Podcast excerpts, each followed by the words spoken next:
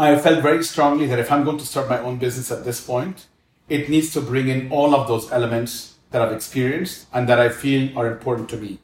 And that does not just include uh, the parts we mentioned, which is sort of, you know, the, the creative uh, aspect of building a brand like the Lighthouse, or even the more kind of analytical aspect of, of my work. It also has the cultural dimension. Hi, everyone, and thanks for listening. Today, Khaled and I have the pleasure to host Hashem Montasser, co founder of The Lighthouse. You spent 10 years in asset management and over 15 total in finance, angel investor, art collector, and host of the Lighthouse Conversations podcast, which is a Nuwa Capital favorite across the board. Um, so, Hashem, tell us more about yourself. So, where did it all start? And did you at any point think you'd be in F&B? I mean, it'd be great if you could share the story with us. Thank you. Well, first of all, thank you. I'm honestly delighted to be on your podcast. I'm a big fan of, uh, as you know, of, of Khaled and all of you really, and, and what you guys are doing. And I think uh, we covered some of this in previous uh, conversations, but I think your approach also to what you're doing in terms of investing, in terms of your own firm, that is Nuwa Capital, is very refreshing. So I really, uh, I'm, I'm delighted to be in a very small part of it by participating today. Um, and thank you, Stephanie, for the question. Um, I will try to keep it relatively uh, brief, but um, uh, in terms of background, you, you, do you want me to start with where, where do, how far do you want me to go? Yeah. so yeah, like, I mean, look, uh, if if we're honest, Yanni, we're also like really delighted to have you on on the podcast, and because every conversation with you is always interesting, and we spent we spent a lot of time speaking on the phone, especially during COVID, and I think they're one of my most illuminating conversations. Thank uh, I think what's what's interesting, particularly about you, Hashem, is that you're kind of like, um, for lack of a better better word, like a Renaissance man, right? You kind of like go across different different areas: art, F and B, finance. Uh, and you know, having spoke spoke to you like a lot over the past couple of years. Well, not as much as I'd like, but um, a bit. Um, I I think it's really worth going back to the beginning and it's like where you grew up sure. and, and how sure. that shaped you and your family and like how that got you into business and into into college and business and then you know i think that's a really interesting story uh, just because of the outcome of that which is who you are today thank you well, well calling me renaissance man is, is definitely a, a huge compliment especially coming from you so i'll take it any day uh, well look i mean i think maybe i'll um, i'll start from the beginning but i'll start I'll jump first and I'll go back if that makes any sense. Um, you know, one of the reasons, uh, and there were many that I decided to uh, start something fresh about six years or almost seven years ago now, uh, having spent almost, as you said, Stephanie, you know, uh, a decade plus in, in, in finance and asset management and so on and so forth, is that I had at that point became, became uh, I don't want to say over identified, but had become very synonymous with what I was doing and um, in banking and in asset management and the firms I worked with and worked for. And I felt a little bit trapped. Not in a bad way. I actually really enjoyed what I was doing, especially the team building part and the, the firm building part and even the asset gathering to some extent. But I felt that there were many other facets of my, that I'm interested in and of my personality that I was uh, not able to express because I was doing something that required a very particular skill. And parts of that personality were coming in on a day to day because building a business um, is never easy, as you guys are, are seeing, and as you guys know from having invested in a lot of businesses. So I decided to kind of take a fresh approach and, and really go to the basics. And I think that's, that brings us to Khaled, to your point, in terms of uh, how and where I grew up. I mean, I grew up in Cairo, I'm Egyptian. Uh, I grew up in a very academic household. Both my parents were professors at university. My father did a bunch of other stuff. He worked with the UN, etc. But at heart was really an economist, a hardcore economist, in fact. So I remember days of him, you know, trying to explain to me certain concepts and, you know, uh, uh, literally bringing in napkins during, you know, lunch or dinner conversation and, and, you know, drawing ISLM curves and things like that. And me being completely hmm. daunted and being like, oh God, a, I don't understand anything. Two, how would I ever match match up to that? So I was very privileged in that sense. My parents were um, were really, I mean, my mother, similarly, she, was, she taught English literature, but one of my best friends used to say she was sort of, you know, Google, pre-Google, you know, it was kind of funny because you speak about almost anything. She loved reading and they had an insatiable level of curiosity. My dad was definitely more granular in the sense that he focused on uh, particular subjects, economics being one of them, uh, investing being another one. He was not a very good investor, but he tried. Uh, whereas my mother was probably similar to what Khaled called me, uh, which I think is very, very generous, uh, but really, you know, a Renaissance woman in many ways. I mean, her interests really were wide ranging. And these are days before the internet, you know, as we all know. We were still getting books in the mail and, and uh, checking out books from libraries, etc., etc. So I think that really defined a lot of my personal curiosities. Uh, I do think that you're born with curiosity, uh, but I also think you can challenge yourself and pursue it.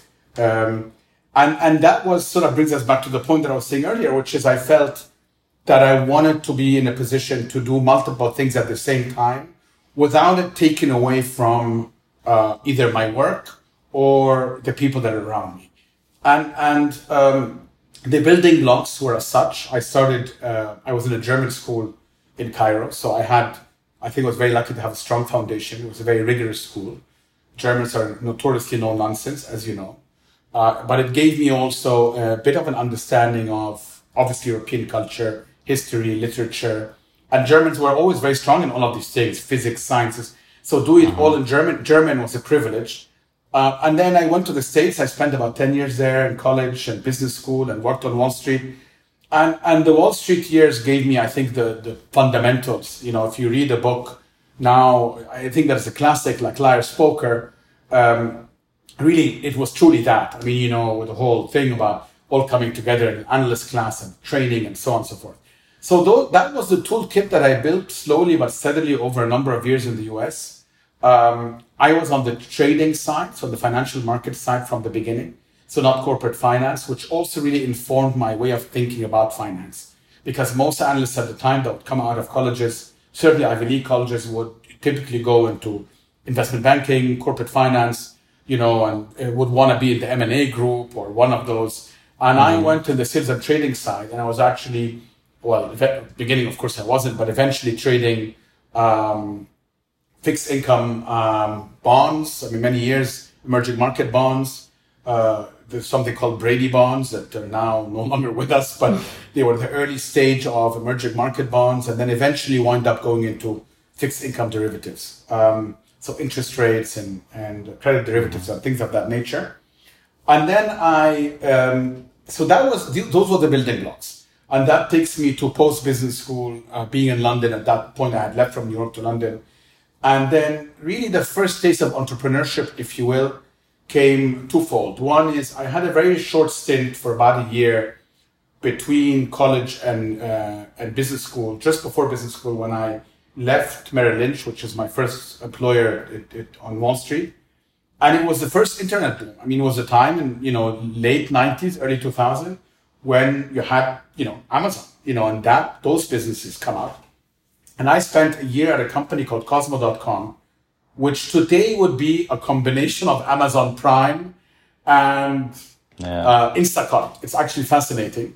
And, you know, it's so funny because I was listening to a podcast yesterday about some of these things. A lot of these companies, right? I mean, um, that today are back celebrated. Webvan comes to mind, pets.com, you know, those were uh, a generation, they were just too early. And Kozmo was one of those companies. I mean, it was to your door under an hour. It started with DVDs, um, and then really moved into all sorts of other SKUs. The model just at the time wasn't appreciated, and we didn't know how to price it properly, and it crashed. And I used it as a basically a business school essay. But it gave me a first glimpse of, of mm-hmm. entrepreneurship, a first glimpse of what technology could do. And then I completely forgot about it, went back, worked for JP Morgan, moved to Dubai and started uh, building an asset management business for EFG Hermes, which was a publicly traded Egyptian bank. And um, that gave me a different taste. And that was a taste of building a business from scratch. I was very lucky at EFG. I had, uh, I was reporting to the CEO directly and um, he was Cairo based and gave me a lot of leeway into building that business. So I came, I took a fund that was about totally maybe 40, 50 million dollars. And we started building the team, the business, the infrastructure, everything from scratch. And we spent six years very systematically doing that, wind up being the largest asset manager uh, in the region in terms of public. This was, we were managing public securities uh, and manage about at the peak eight, eight and a half billion dollars. So a sizable amount. Um, and, and so I learned a lot from that period. I mean, definitely team building team, building a business, even within a business, because I had the support of a parent, a parent company, which was crucial, uh, was extremely helpful. But in many ways, it was really very entrepreneurial as well. And EFG at the time was competing with all the big boys who weren't in the region yet, the Goldman's, JP Morgan, etc. So uh, I learned a different skill set there. And then to make a long story short, after a few other stints, I wind up deciding to leave uh, asset management altogether and start my own business. And there was no sense of wanting to do something in F&B. There was a sense of wanting to fill a niche uh, or a void that I felt in Dubai. And that void started with there were spaces that I really enjoyed in other countries or cities that I didn't find here. And how can we build that space, but around a business that's commercially viable? Not just, so I didn't want to, for example, um, you know, just own a cultural space uh, yeah. that is not commercially viable, that maybe relies on donations or charity or anything like that. Nothing against that. There's a, there's a big role for those. But that wasn't my interest. It had to marry also my commercial instincts. So that's the early stages of the lighthouse. We came to D3, which was just at its beginning, and you guys worked here, so you know the evolution of D3.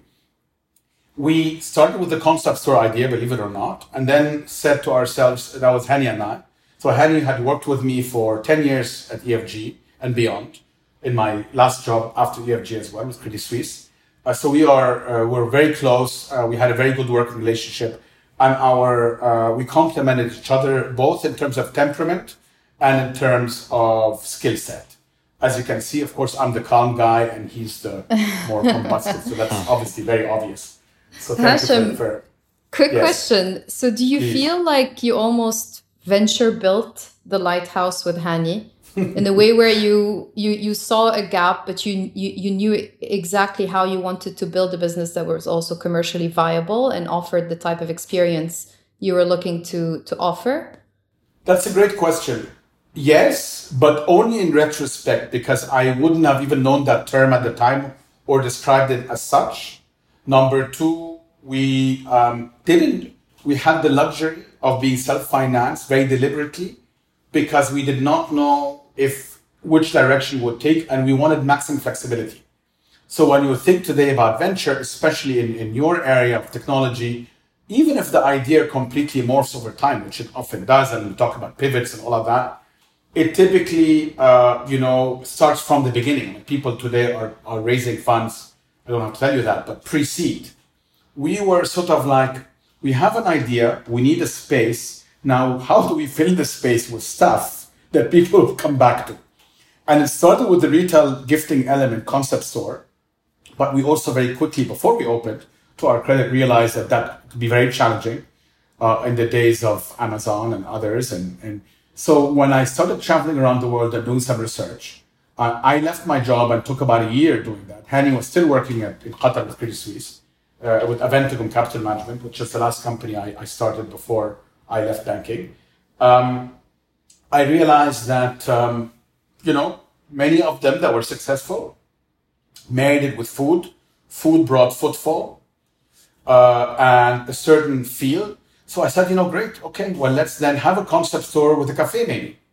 And I happened to know a well-known chef here, Chef Izu, who had uh, been uh, the head chef at La Petite Maison when it first opened to Great Fanfare, and then moved on to La Serre. And he was looking also to start his own business or consulting business, basically, uh, and really got, got our ideas. He said, no, I'll partner with you, and I will be in charge of the kind of menu development and F&B part. And we really spoke the same language, just came at it from different uh, ways, which really created the Lighthouse in 2017, again, as a space that is very fluid. Hence, the things, Stephanie, that you mentioned at the beginning, they were um, not forced. You know, from the outset, we thought we should have talks. From the outset, we were hoping to get an interesting uh, customer base, which we did. And I think the look and feel of the lighthouse helped with that. The food certainly helped. Um, and we followed very basic guidelines that sound very esoteric today, but I actually looked them up uh, today for our conversation. And it's the same presentation that we put together uh, a year before we launched, believe it or not, in 2016. And one slide, uh, and I'm reading from it now, that talks about brand drivers. And it says a curated design experience and has a number of attributes. Um, timeless, and I'll go through those in a minute.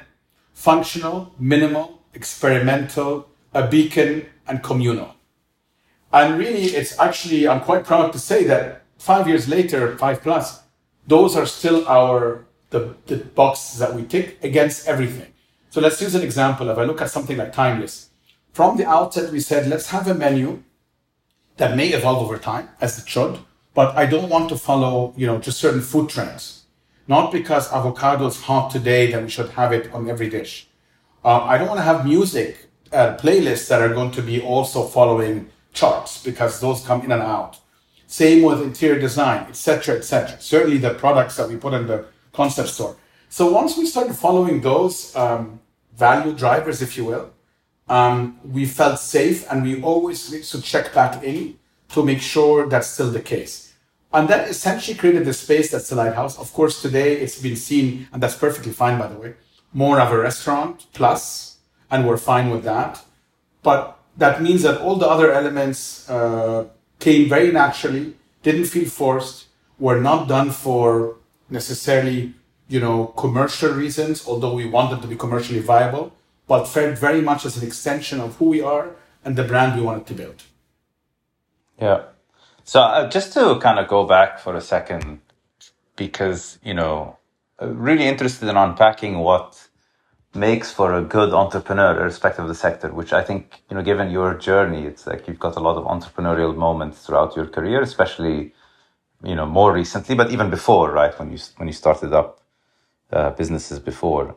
And I think, uh, how much of that, um, would you trace to, you know, um, the curiosity of your childhood in that type of setting? I mean, I think, think it's really interesting. You mentioned, uh, ISLM curves, which is of course like you know the Keynesian thing, the Keynesian representation, the, the mathematical representation of Keynesianism. And then I know that your mom is um, a modernist literary scholar, right? Like Virginia Woolf Correct. was what she Yes. like wrote her thesis on, and, and that's the inspiration for obviously the Lighthouse, which I, I love to bring up every time because it's one of my No, favorite things. do. So do I. But uh, so so you have this kind of like Bloomsbury group setting, like growing up, Yeah. basically, like, and how how much of that is um, informs, you know, the create. How much do you attribute that type of setting to um, the creative process necessary to be an entrepreneur? I mean, how does that? I, I'd love to kind of like hear from you how that kind of like feeds into the whole thing. I think in the business we are in a lot. So, uh, you know, the Bloomsbury group that you mentioned, which was a kind of mid-century London group of intellectuals, artists that came together, Virginia Woolf being one of them, Virginia Woolf being an inspiration. My mother wrote her PhD on Virginia Woolf and also To the Lighthouse is one of her seminal novels, hence the word lighthouse amongst others. So all of that came together and we actually, it's on our menu. If you open our menu from day one, Bloomsbury Group is featured. So we definitely thought about that and we actually quote uh, from um, a book that was written about the Bloomsbury Group saying, say, saying that fresh, uh, so lingering breakfasts and fresh meals were part of Yes. their kind of, you know, so that was, so we understood, okay, no, food is very much part of that. Now, to answer your question, it did inform a lot of um, the creative license, if you will, uh, in the sense that I allowed myself and Hani to dream and think about some concepts that may not be known to everyone, but make it a very integral part of the brand. I think that was uh, risky, but very intentional. And we did understand that some people will get the full story, some people get some of the story, and that's okay. But it creates a certain vibe and creative flow. Having said that, I think that the other part of it, which is building a business that we all know, which is, you know, a balance sheet and income statement, budgets, cost control, revenue projections, that I don't know if the creative part in itself would have been sufficient for us. It may have been sufficient to create a, create a brand. I don't know if it would have been enough. I, I, I honestly don't to create a sustainable commercial enterprise. So marrying the two was also essential, but also very much part of who you are. So, you know, when I looked at my background, I mean, that's when some of the, in a very sim- simplistic way, you mm-hmm. know, the, the, the, the, building blocks that I spoke about earlier came into place. Uh, I, I had been familiar with a P&L. I had been familiar with having a budget. I've been familiar certainly with the concept of you know, high margin is better than low margin. Um, and yeah. I can tell you that asset management, as you're about to find out, has a much higher margin than F&B. Hmm. but, but, uh, but, but I think I wanted to dream and that was part of the fun. So I think that is a big part of brand building, you know, not to be, um, um, be a little bit, well, well, why not? Actually, let's do it. To be a little bit maybe out there and talk about really big brands. I mean, look at, you know, uh, Apple, and I mean, they're, they're always, uh, there's an aspiration element. Not everybody has yeah. Steve Jobs' aesthetics or uh, love of design and, you know, the way he simplified all of that. Um, but some people buy the phone just because it's a great phone or it's a great computer. And some, probably like myself, are far more gravitate towards the aesthetics and the beauty of what they've done in terms of phones and other products I don't think it matters to Steve Jobs and whoever came after Steve Jobs today, but it started from that onset. So I do think it's it's important for entrepreneurs it, it, to to allow themselves to dream a bit, not to be regulate their creativity and thought process in the very early stages. So uh, because once you're set, it's hard to go back. You know, three years into the business, it's very hard to then fill in those brand drivers yeah. and values that I spoke about. Um, and I felt, Khaled, to your point, and this brings us back to your original conversation when we started today. I felt very strongly that if I'm going to start my own business at this point, it needs to bring in all of those elements that I've mm. experienced mm. and that I feel are important to me. And that does not just include uh, the parts we mentioned, which is sort of, you know, the, the creative uh, aspect of building a brand like the Lighthouse, or even the more kind of analytical aspect of, of my work. It also has the cultural dimension. And that culture dimension is also very much part of how, where, where and how I grew up. I mean, I grew up in a very vibrant um, uh, Cairo in the 80s in its own way. You know, uh, um, it wasn't maybe what it was uh, in the pre-revolution days of 1930s yeah. and 40s, but it certainly had a very active, you know, cultural scene of art, photography, theater, the opera, all sorts of others. And it was an important part of our identities yeah. and how I grew up. I wanted to bring that in as well. Um, and that's when things like the Lighthouse conversation started as a conversation in the Lighthouse, actually, before it took a podcast form, bringing speakers, book signings, all of these things. Because to me, culture is binding. And uh, on a more opportunistic perspective, Dubai, in my view at the time, didn't have enough of that. And any additional effort would help. And we were not governed by factors such as um, stakeholders, such as the government or, you know, pure commercial uh, business like some of the others. We were in the middle. The cultural part was binding, but was not really what the driving force yeah. behind the business. So it gave us creative license to pretty much uh, whatever we wanted mm-hmm. within within reason, and and it became a very much part of the brand. In fact, we have partners over the years with almost all of the cultural culture organizations in Dubai and in the UAE, and we're very proud of that. And that kind of made us, uh, to use a German word, as part of the zeitgeist. You know, yeah. you're, you're really um, yeah. living the moment. And as Dubai and the UAE um, evolves, the lighthouse can evolve with it. That's a really nice thing. Yeah. It's interesting around like that time, Cairo in the 80s. That's, that's really like almost like the the pinnacle of like the post-revolutionary cultural moment, right? In in Cairo, would yes. you say that that's that's the right thing? That's when, point. I mean, that's you know, obviously Naguib Mahfouz wrote in most of his novels in the late fifties and sixties, but they seem to come into their own then, right? Like there's something about. Right? Am I am I misreading that or no? I, I think that's exactly right. I mean, I think that's yeah. exactly right. So, I think the '80s. Look, I mean, you had not to go too much into, into politics or into Egypt, but Yeah, yeah. you had enough space after the revolution, you know, 1952. Uh, Mubarak at that point had been in power long enough to get comfortable. I mean, Sadat was assassinated in 1981.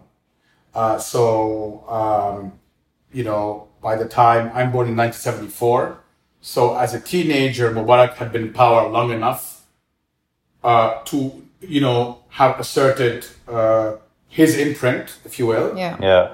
and therefore things were uh, they, they, there were there were certain freedoms um, that were allowed certainly within the culture front but others as well.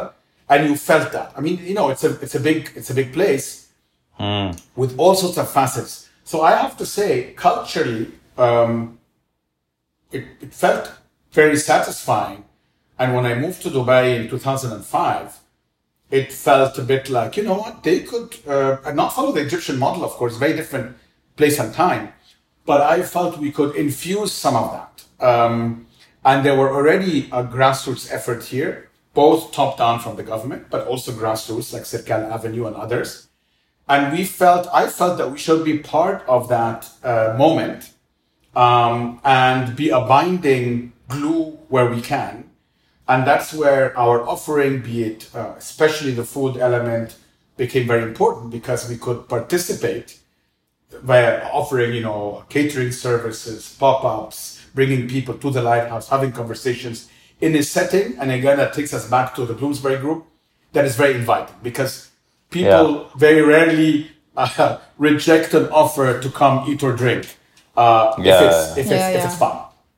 So yeah, I think that what's interesting is this kind of dialectic of the, you know, the aesthetic and the analytical, as you say, is like, you know, in your case, it like came out of, you know, the household you grew up in and then into college, I assume. And, you know, something that's, you know, re- and that's really kind of in, massively informs your entrepreneurial journey. It's kind of like how you conceptualize the, the business, how you thought about the brand, how you thought about, you know, you, you know, on both sides, on the analytical side, but also on the on the aesthetic side. And those coming together is what makes the whole thing work.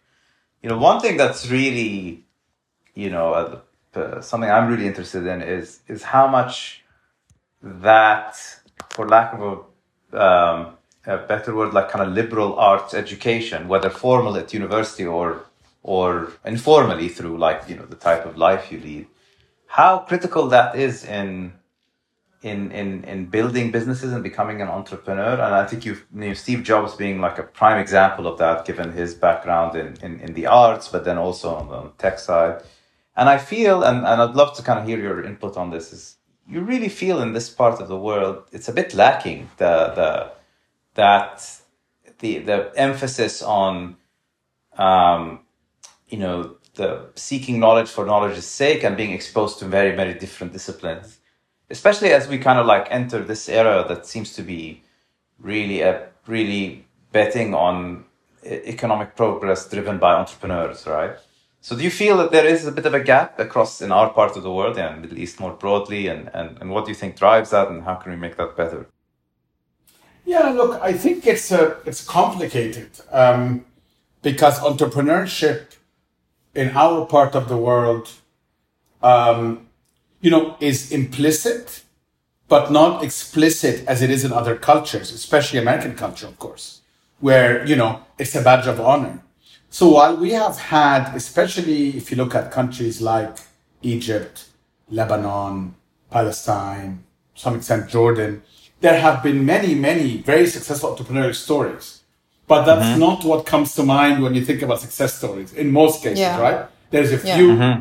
There's a few examples which were covered in, in before, like Aramex and others, where you generally have an almost an American textbook style story, you know? Founders build business from scratch, grow it over time, goes public, etc. But most of what we hear about, uh, the way we all grew up in this part of the world, is uh, usually more top down, you know, government dominated companies. So you are far better off, not better off, but more uh, respected to be the head of uh, a large state bank than you are building a business from scratch, even if that business becomes a very big success. Uh, Yeah. Of course, when it does become a success, many times governments co-opt it. Uh, and the lines between entrepreneurship and state sponsorship is blurred.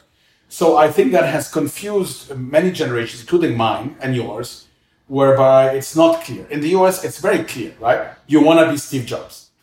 You want to be Bill Gates. Yeah, You want to yeah. be maybe not today, but at least used to be Mark Zuckerberg, etc. So, so here um, it's a little bit more confusing, and I agree with you.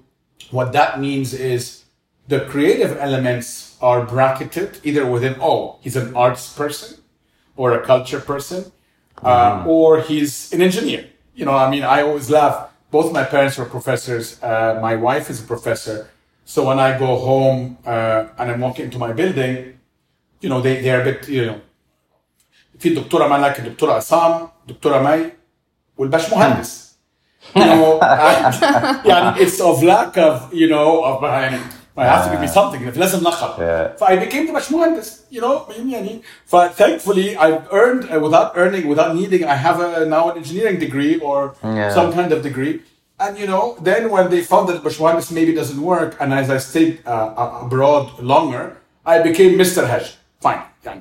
They've landed yeah. on Mr. Hajj, which is bordering on offensive, right? You've officially been out long enough. But my point being is that, that those are the brackets. So you are right. I think um, we have not seen many uh, of those stories.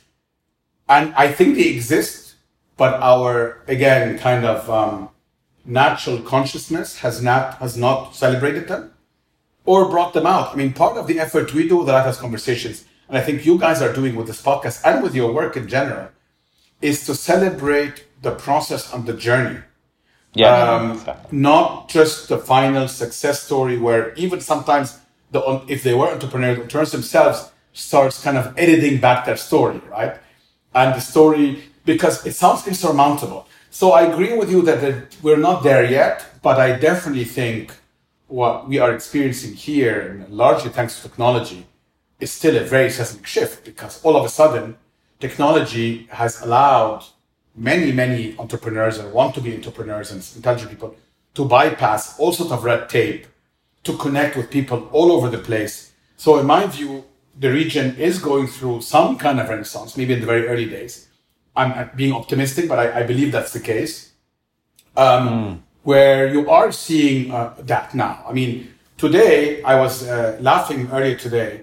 We get a daily report from our uh, restaurant managers that tell us about, uh, you know, how many covers, this many reservations, etc., etc. And at the end, we asked them to put if there were any notable guests, just that we know. And by that, they could be friends of mine. So Khaled Talhouni came today, you know, with his wife, enjoyed his, uh, you know, breakfast, so that I know. Uh, or people that are known. And I was uh, telling my wife this morning, what's funny is I've seen even within our five years, that has changed from names that sort of came from the world of finance to today mostly from the world of technology. Those are the new notable guests. Those are the people that people are hearing about. And when you start hearing the stories of uh, the Kitopis, etc., in the press and so on, people are taking notice. And that's great. That's really, I think, good because it's shifting the conversation and the paradigm a little bit. Yeah, I mean the thing with entrepreneurship is that it what's what's powerful about it, it allows the individual to um, basically take control of their own economic destiny, which And is at all the yeah exactly and yeah, narrative, right? It's not just economic destiny. Sorry to interrupt Yeah. you. It's Yeah. it's also what has meaning. I mean, one of the things about you know, I mean, some of these banking jobs, and I'm not. I, I was a big beneficiary of that era, and I'm very grateful. But sometimes it's so sucking, you know, these corporate jobs. so the entrepreneur, you know, it really is true, and the entrepreneurship allows you not just from economic perspective, but I think also you dictate and not- not dictate. You you have you tell your story and it has meaning. So I think Yeah. Yeah. Don't, don't underestimate how important it is for many of us to wake up in the morning and feel that what you do has meaning. it's meaning yeah Um, I really think that is a big, big driver. Whether people see it or not when they do it, I'm not sure, but it certainly resonates with me. Yeah, and and it kind of is contrary to the um, idea of like the kind of statist society, right? Because you're you're kind of like those seems to be like clashing with each other in some way, shape, or form. And it'll be interesting to see how it kind of plays out because technology really, what technology allows today is really enabling. It's, it's the easiest time in history to start a business, right? Because you have all the tools 100%. that bring down all those kind of cumbersome barriers. But then there is a kind of separate social construct um, in our societies that are, I don't want to say averse to it, but like that are different, right? And it'll be interesting to see what comes out of that of, of, of, of those two kind of forces coming together. Hopefully, it's all for the better, right? It kind of propels us forward economically, socially, um, and the rest of it. but it'll be interesting to see kind of how it plays out in the next in the next uh, few years, and what what the kind of long-standing social impacts are. No, I agree with you. And another thing that you and I had discussed in previous conversations is it's enabled people to connect across borders, and without being cliche, but for a region that ultimately within the larger context of the world globally is not that large, that is essential. You know, I mean, you know, so it really is essential that someone is looking at Nuwa Capital and saying they can invest in the whole Middle East because then it's worthwhile for them to invest in that company, you know, to give you money because, you know, it's a broader market. Um, and I think technology is helping with that. And that's a really, really important point. Mm-hmm. You know, um, when we were uh, at EFG, I think one of the big selling attributes for international investors was that he can be in my fund and be in all of the Middle East. He's not interested in investing in the UAE and Egypt and Kuwait and Saudi separately. He wants someone yeah. or a company to come and tell them, you know what, I can be in all of these places. Now, can you be in all of them equally? No, but you certainly have a lot of insight to operate in many of those markets uh, technology is facilitating that in a very major way. And I hope that continues to happen because if it splinters into sub regions again, uh, it may be exciting for whoever is benefiting from the sub. I think for mm. in a global picture, no one, no one cares. It's too small. It's not relevant. I want to take it back to um, to the lighthouse. It's um, it's a strong brand. It's it's almost essentially a platform. It's come to represent food, but also experience, but also community. Um, one of the things that comes to mind when when we go to the lighthouse or when we think of the of it is it feels familiar, um, and it's also consistent. So you you know that you're always going to get uh, the same experience more or less. But how do you build for that? That's a very good question. Um, honestly, the only way to build for that is at the beginning, uh, when you're obviously in one location, it's iteration. I mean, it's just again and again. Um, at the beginning, to refine the model and hone it. Once you feel you have something that's working, you need to build a process around scaling that. And that's hard. So, you know, in our business, we have um, SOPs, so standards of procedure about everything, the, the you know, the, the sequence of service, how the table is being uh, um, put together before the guests come, how we upsell a guest, how we present the bill. All of those things sound like they should be completely um, spontaneous, but ultimately they need to be studied and uh, put together in a manual in a way, and then scaled. That's the only way to try to get uh, a consistent experience across multiple locations. more Locations, and mind you, this is not just anymore a physical experience, it's also a digital experience. Exactly. So today, as the lines are completely blurred, as you very well know, you know, Khaled may very well um, hit up the lighthouse on Instagram asking for how can I order.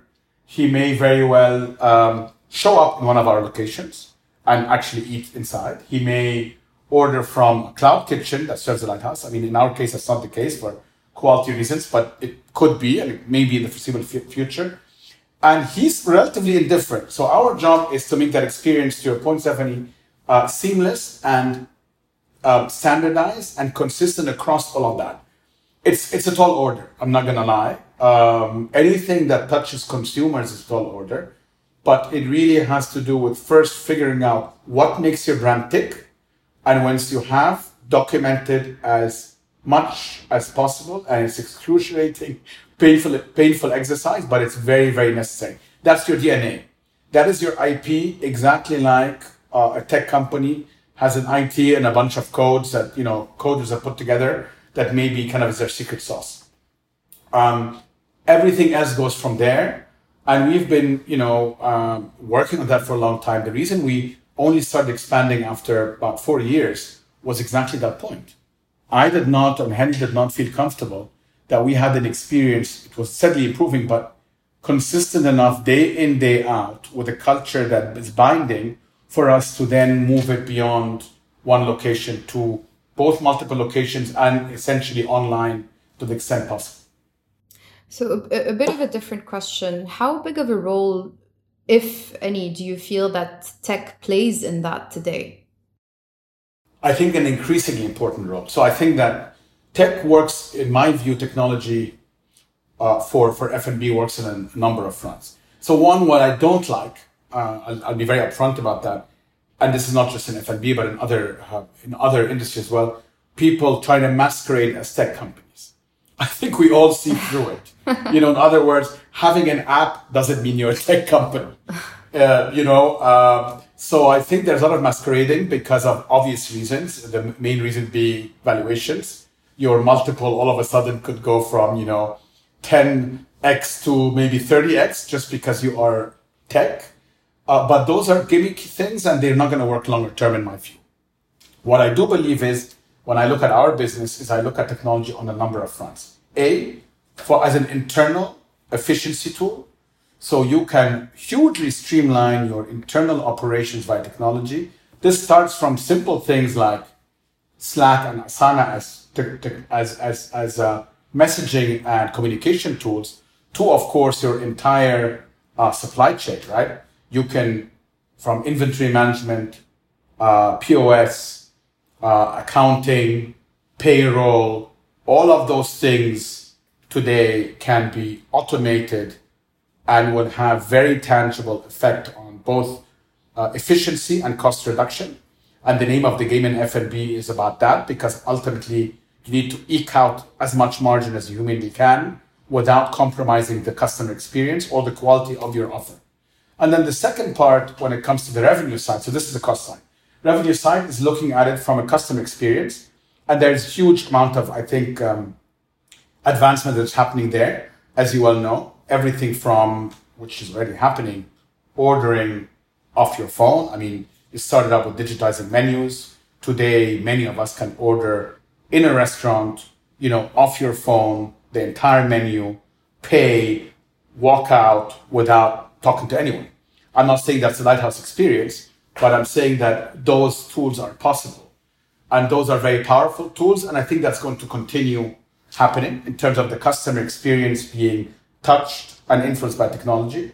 Um, certainly COVID has played a huge role in that. I mean, you know, yeah. I would have not, would have never accelerated, for example, menu adoption on QRs and on digital front without COVID. It would have maybe taken five years. It's taking 10 months. Um, and then the second thing is, of course, the proliferation of cloud kitchens and dark kitchens, which has enabled many, many brands to expand beyond their borders and even within their borders in a very different form um, that is much less capex heavy. It has its other challenges, which we can discuss, but that is also here to stay. So I think that any F&B outlet today, whether it's fast food, fast casual, um, like us, maybe that's a bit of a hybrid and more on the slightly, you know, medium high end. And then the high end that thinks that they can survive without technology is fooling himself. But you need to understand what tools you need and what for. But it's going to touch everything. Uh, and it already has. And I think that's a very good thing because ultimately it, it should enhance the experience, not take away from it. Yeah. Uh, so we are a very experiential brand, as you know, coming to the Lighthouse, sitting there, listening to the music, looking at the art, talking to the, that's all part of the experience. But it doesn't mean that it needs to be, you know, offline uh, or manual. Uh, you can still embed a lot of technology in there to, to make that efficient. So I, I think there's a huge strides that are going to be made within within this sector uh, over the next couple of years. And you've already seen, of course, some of that, especially on the cloud kitchen side, as you very well know. I mean, you've seen all sorts of iterations that are popping up, and that's uh, very positive. So, what do you feel is lacking uh, purely in restaurant tech? So not F&B in general, um, just purely restaurant tech. And let, let's think of it this way. If you were to launch something today to solve for these pain points, what would that be? Well, certainly, you know, some of the things that you're already seeing, like, you know, bill payment, you know, uh, I mean, that is certainly a pain point for many restaurants, especially fast casual.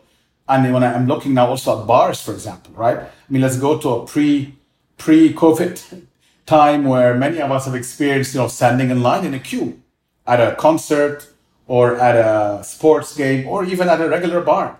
And, you know, trying to get the waiter's attention to either make an order or pay your bill because you, you want to leave. I mean, that is a legitimate pain point. Today, uh, there's technology in place that not only resolves that, does it in a very um, safe way.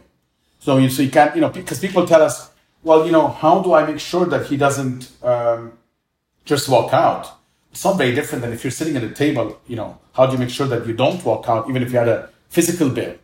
You know, so, so I think that, that there are these pain points that are around ordering and paying and so on, especially in a particular category of restaurants. Uh, think about uh, food halls, you know, think about those kind of uh, experiences Yeah. Where you actually shy away from them many times because that part is so painful, right? You don't want to stand in line. You don't want to be trying to chase a waiter. That's, you know, you don't want to be waiting in line for, so um, that is certainly a very legitimate part. I think um, the experience within food waste will also become very, very important. There's a lot that's being done now in food tech there, and I think that it's been a very manual experience.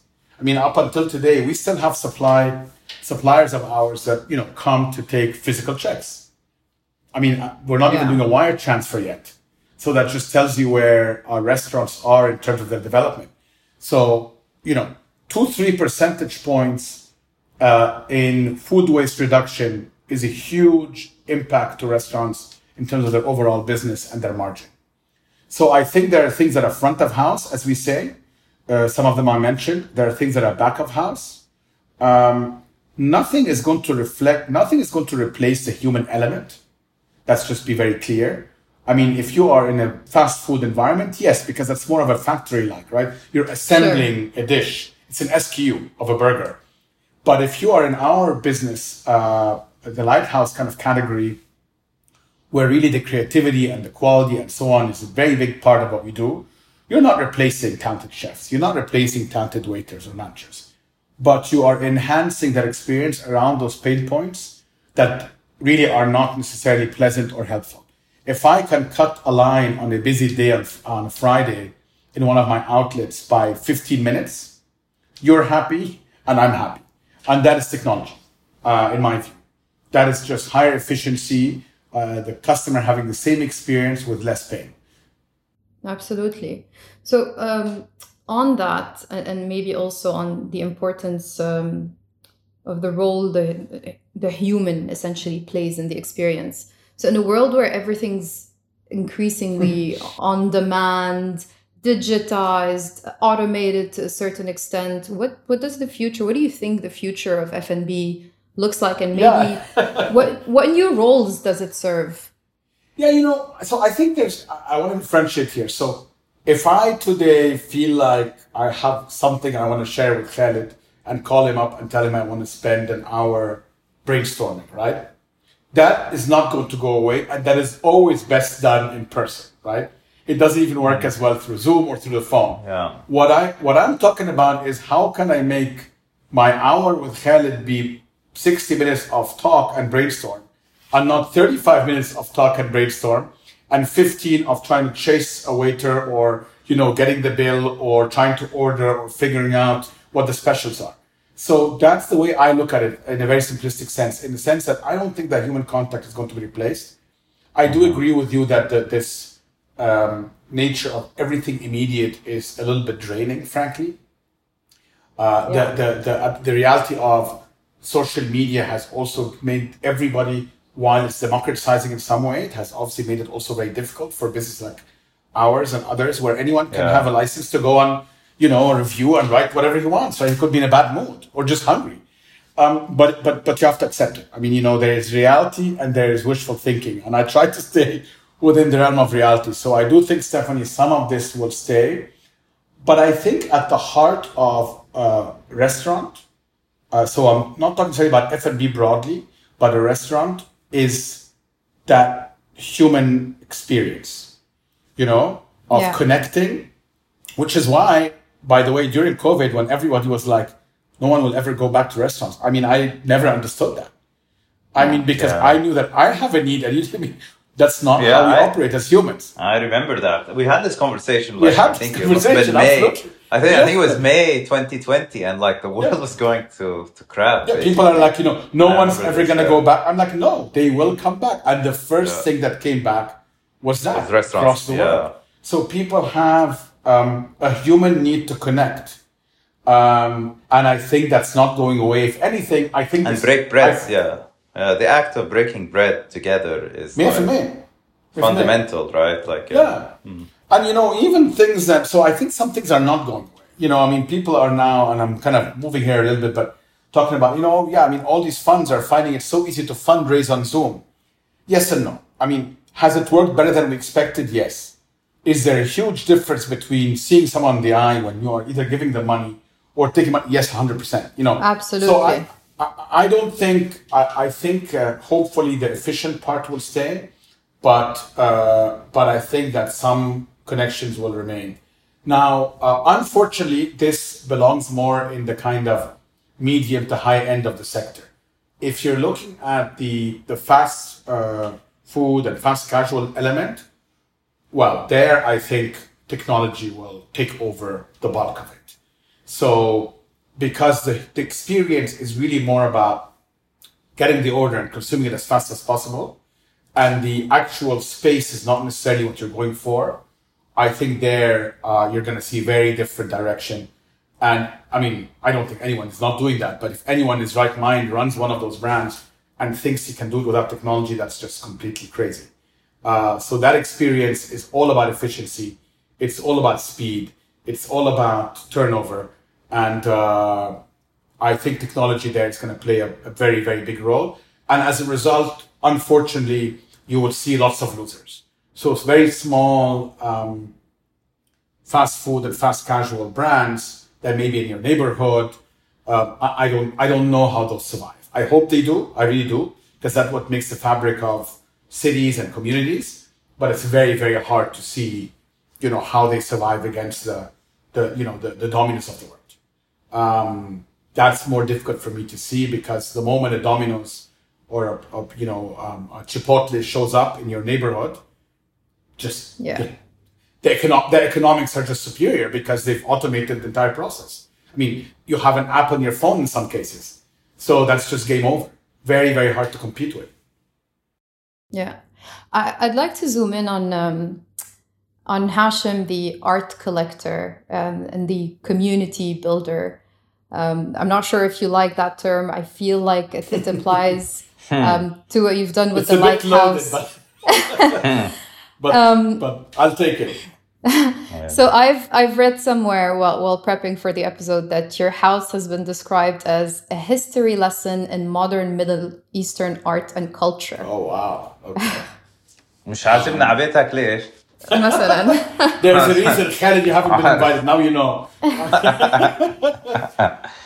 that's um, that's flattering. I know who wrote this. I think it's a bit exaggerated, but uh, no. Look, I mean, art um, to me is only just a manifestation of that part that I said earlier, Stephanie, when I spoke about that. I feel that culture is just very much part and parcel of what I do and what I believe uh, belongs in any community. And I grew up as such. This was something that you know we. we we, it was just part of day to day life, right? I mean, you know, I was very lucky to to have a mother that was interested in, in culture and, go with her to art gallery openings and things like that. But I, I never took any particular interest when I was younger.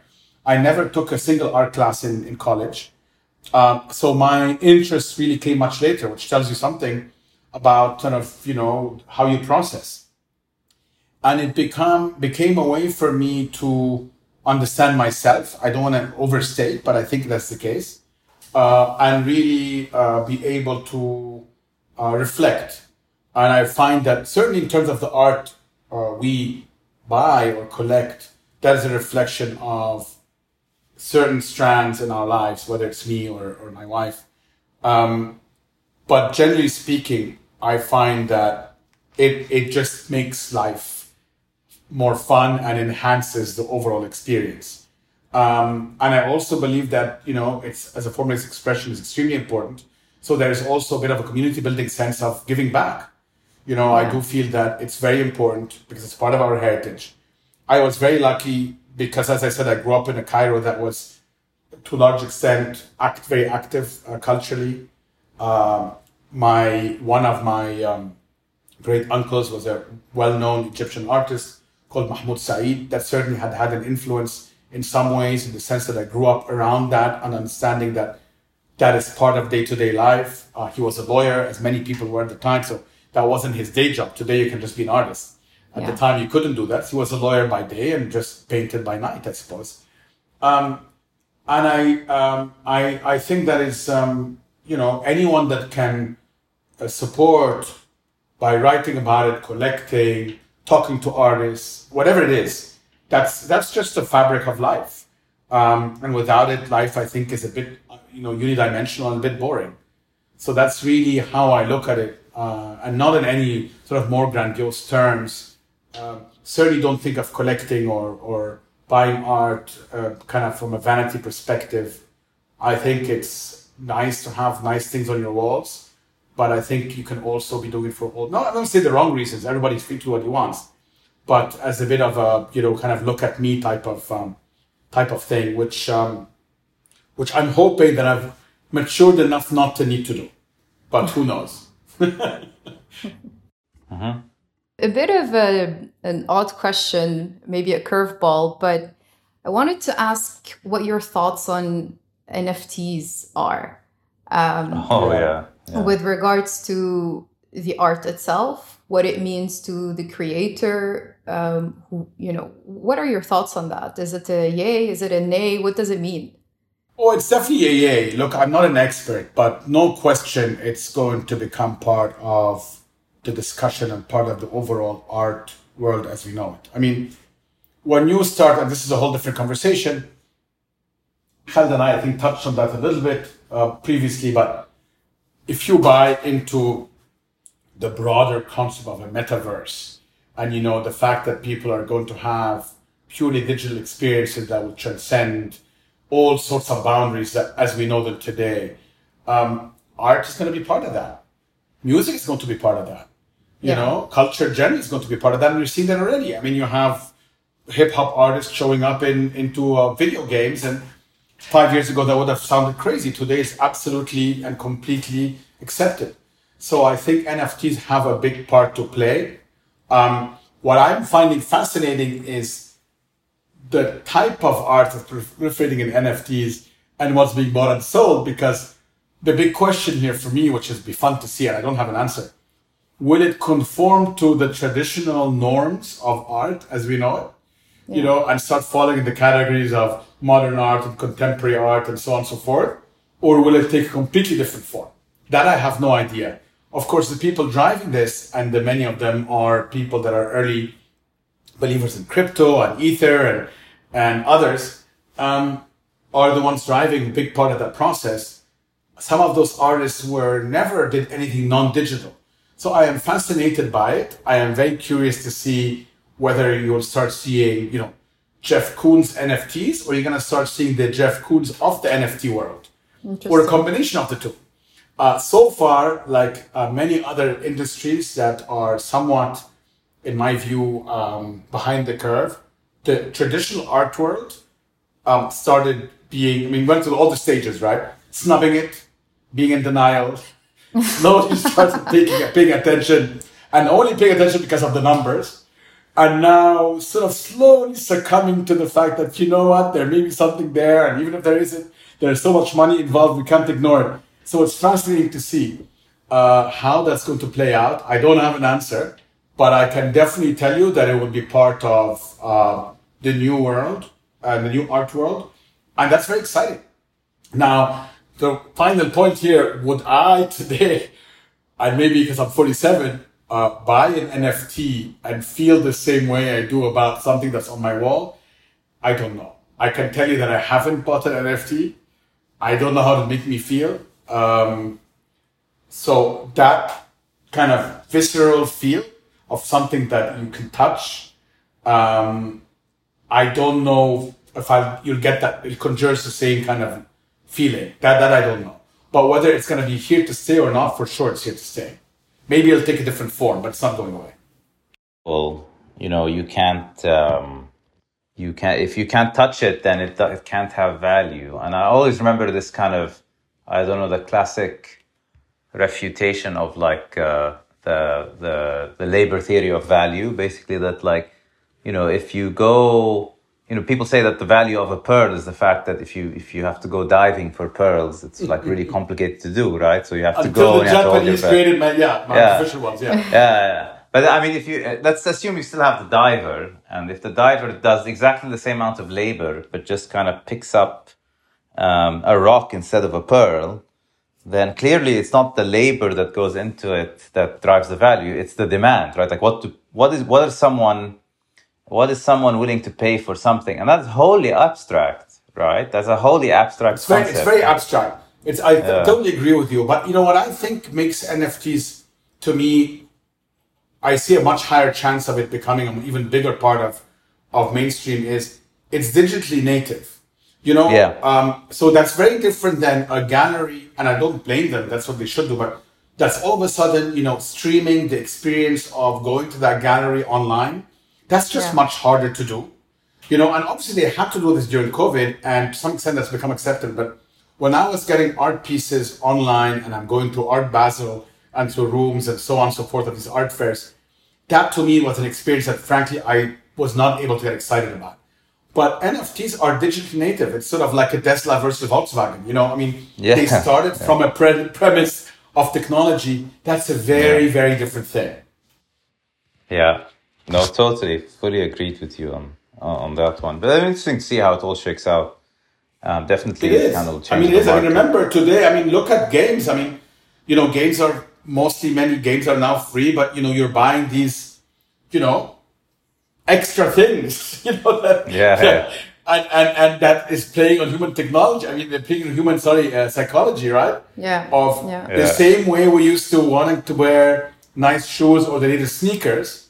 These kids are buying these tokens and whatnot, and not just kids, frankly. So it's fascinating. And I, my view on this is you have to accept it as part of evolution and it's going to happen. Uh, I don't know how much we'd like all these things, but I think that the ones that seem digitally native and authentic as an experience will take off. Yeah. Yeah. That's a No, very interesting take.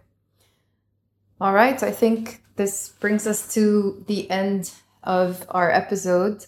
Hashem, thank you so much for your time. Thanks, guys. It was a That pleasure of fun. having Thanks, you. Sasha. No, with great Thank you, pleasure. Thank you so much. Thank you. Always, Thanks, always, always great. We should do this like uh, regularly, and you just like you know have open conversations. Yeah. With great pleasure. Thanks, Stephanie. Thanks, Thank Kelly. you. Thanks for hosting me. Thank you. All Bye. right. Take care. Bye. See you. Bye.